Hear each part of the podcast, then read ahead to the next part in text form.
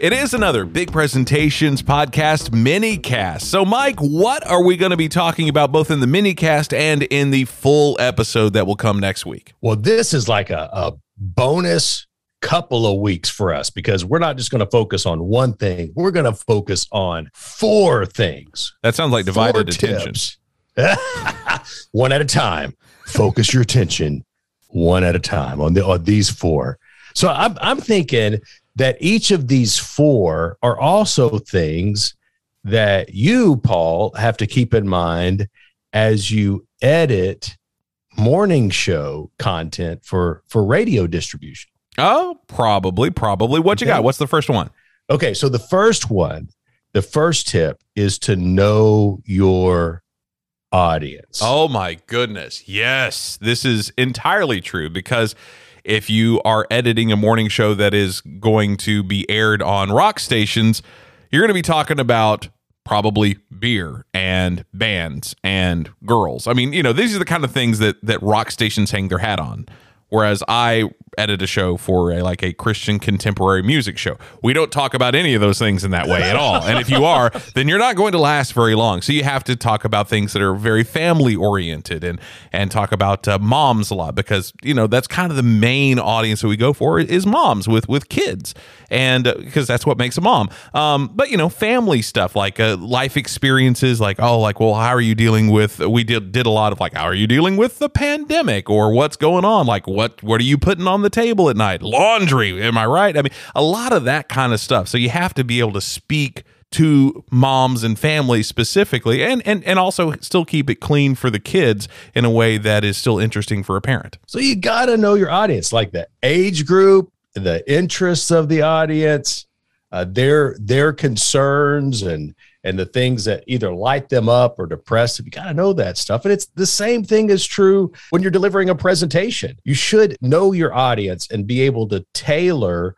your approach to that specific audience. So that's the first thing. Know your audience. Okay. What's number uh, the two? Second thing, you need to prepare relevant content. Well, and I guess I, in a way, already talked about that with just kind of the topics that you cover, depending on who your audience is. But it's it's right, it's right. more than that though, which is good that, that we're going to talk about this more uh, because a lot of it is also the framework for which you present that information. Because if it's a mom, how you talk about what may be on TikTok, you aren't going to be talking about like, isn't this cool? Are you watching this? It may be in a, a, fashion of like, oh, do you know what your kids are watching on TikTok, or this thing isn't right. healthy, or your your child may do something dangerous because they saw this thing on TikTok, or are they addicted to TikTok? You end up with all these different things as opposed to just, oh, did you see that cool video that everybody else is watching? It frames it in a different way, and it's coming from their point of view through their eyes because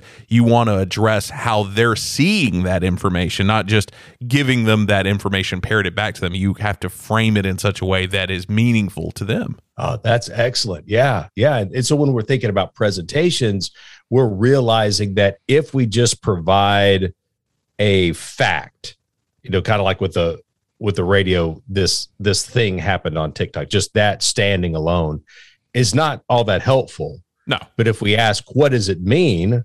Or why should I be concerned about it? Or what led up to this point in time to where this is an acceptable thing to do where do we think it's going from here? So now you've brought in the past to inform the present and challenge people to think about where this thing's going on into the future. That makes it a lot more relevant. It's not just a a little news clip. Now it's now it's a topic of discussion because we've been able to make that content relevant to that listener. So we got know your audience we got to make sure that we are preparing relevant content. So if we see content, we're not just regurgitating that specific fact. We're asking, why is this even important? Why do they need to know it? Is Absolutely. there a history here? Is there a future here? What, you know, why does this matter? Okay, so then the third thing is to practice for familiarity, making sure that when you speak, it's not just totally coming off the top of your head. You know how to best say what you want to say. Oh, absolutely. And, and I can speak about this for myself as well, not just for editing, because there are times when I'm in a hurry and we all do this. And you see a piece of information, you're like, I can make something out of that and then you just start talking and it's a mess. It is just a mess. So but if if you read especially if it's only like a couple of paragraphs you read through it a couple times and you practice it a couple of times then you you're able to formulate it a lot. Because a lot of what i do will be pre-recorded. Like it won't be necessarily live yeah. on the radio. So sometimes i'll record something and i'll listen to it and go nope that's a mess. I'm going to do that again. And you know sometimes it'll take two or three or more times but eventually you get around to the takeaway that is the most interesting or even just the best joke or whatever it is that yeah, that is I like that. that is workshopped out of doing it repeatedly or it could just be making sure that you get the facts right and and I can Ooh, I can joke about right. this a little bit one of the uh, shows that I've edited before the guy was doing a uh, a story about uh, a, a, model of the Millennium Falcon. And if you are of any age of almost any gender, you probably know that's the you know that's the C-shaped big spaceship from Star Wars. Well, the guy wasn't a big Star Wars fan, and and it showed because he said, "What is that ship called again? Oh, it's it's the Millennial Falcon, right?" And I was just like, "Dude." it's like yeah, you need to you need to workshop that a little bit more, or maybe read the story through one more time. It makes a huge difference. Oh yeah, just putting in the time to go through it, to to rehearse it, to hear yourself say it out loud, and realize how you could say it better, that pays off in the presentation. So you practice so that you are familiar with the content in ways that allow you to, to talk articulately without having to read any kind of script. That's what you want. Practice for familiarity. We're so happy that you're listening to this podcast. Give us a rate and review on Apple Podcasts or whatever the equivalent thumbs up is on your favorite podcasting platform. We so appreciate you. And now we're going to get back to the show. So, know your audience, prepare relevant content, practice for familiarity. And then the fourth one or final one is to engage the audience, capture their attention. That's right. And sometimes it's just a matter of, framing that information verbally in a way that is interesting. And a lot of that for me is is comes in the form of teasing something. It's it's the saying you're going to talk about something before you talk about it, which is is funny because the best teases are more most specific about what they leave out rather than what they include. Uh because a, a, a, good tease might be there's something in your refrigerator that could kill you. I'll tell you what it is in 10 minutes. You got him it's like what what what? Something's gonna kill me. And it may just be like there's a recall on spinach. But if you just said hey coming up we're gonna talk about a recall on spinach they know all the info they need to know. They're going to go online and they're going to figure it out on their own. So that's one thing that can make a huge difference is is just figuring out a way to parse out the information that is most interesting or is going to grip them the most to get them to want to listen to the next thing you have to say. Other times it's just kind of it's almost like what we talked about already. It's it's using that information of knowing your audience and being prepared mm. and giving those context clues uh, and, and framing the information in a way that is most relevant to them but it's also figuring out a way to say that in a way that is most interesting. I, I feel like now, uh, but maybe you have more to add yeah. to that. Yeah, I like that. I like that. Well, I think there's. Uh, so you're thinking in terms of making sure the content itself is engaging, which is really important. I like that. True. Um, but the the the energy that we bring through our voice and our physical presence and our facial expressions, um, that carries weight as well. And so you can have perfect content and have a flat delivery of that perfect content. This is and true. it's not going to it's not going to en- engage them near as well because you're just boring in the way that you're presenting it.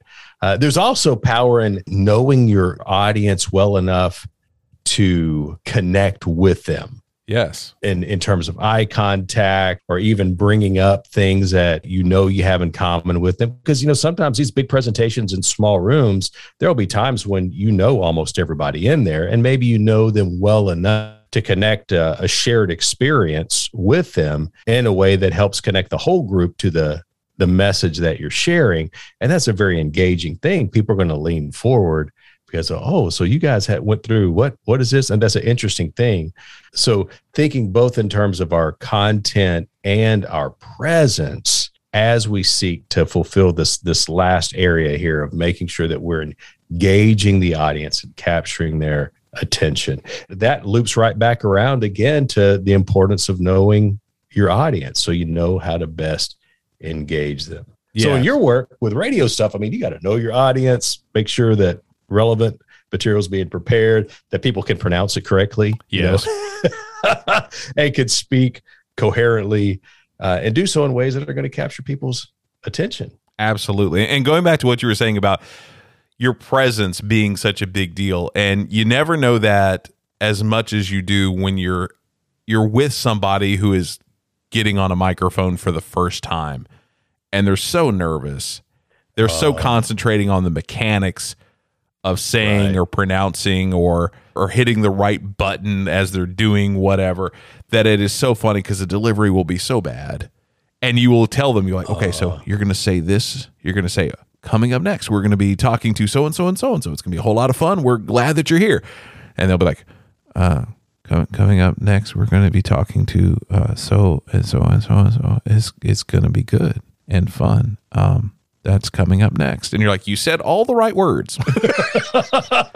Maybe maybe too many ums but you said all the right words. But now i want to kind of go jump in a river because you sound depressed. So let's let's do Yeah. that again. The words are right but smile and act like you just had a cup of coffee. So yeah and inevitably they get better. I mean even the worst of of announcing you know students or or you know interns at a radio station or whatever they they get better but man those first couple of times are rough because they're just they're so concentrating on not screwing up that they have no personality Yeah, that. mm. And you know, and it, it can be that way with delivering big presentations in small rooms as well, Sure. because you're you're so wrapped up and stressed and afraid you're going to mess something up. And you know, it's okay. You'll get over that with practice. It's all practice. It's all practice. And the more you do it, the more uh, familiar you become, not just with the content, but also with the process and all the different things that you want to keep in mind so that you can connect your audience to that goal. So you can have a big presentation in a small room. I hope you're enjoying this week's podcast. We had so much fun making it, and we had so much fun thinking in terms of sharing information that you could just take and use, of, of sharing uh, images and, and stories that you can think, yeah, I've been there. I've had to face that kind of thing. That was also the approach that was taken to the book, Big Presentations in Small Rooms. We wanted to make sure that it was enjoyable to read and practical to use.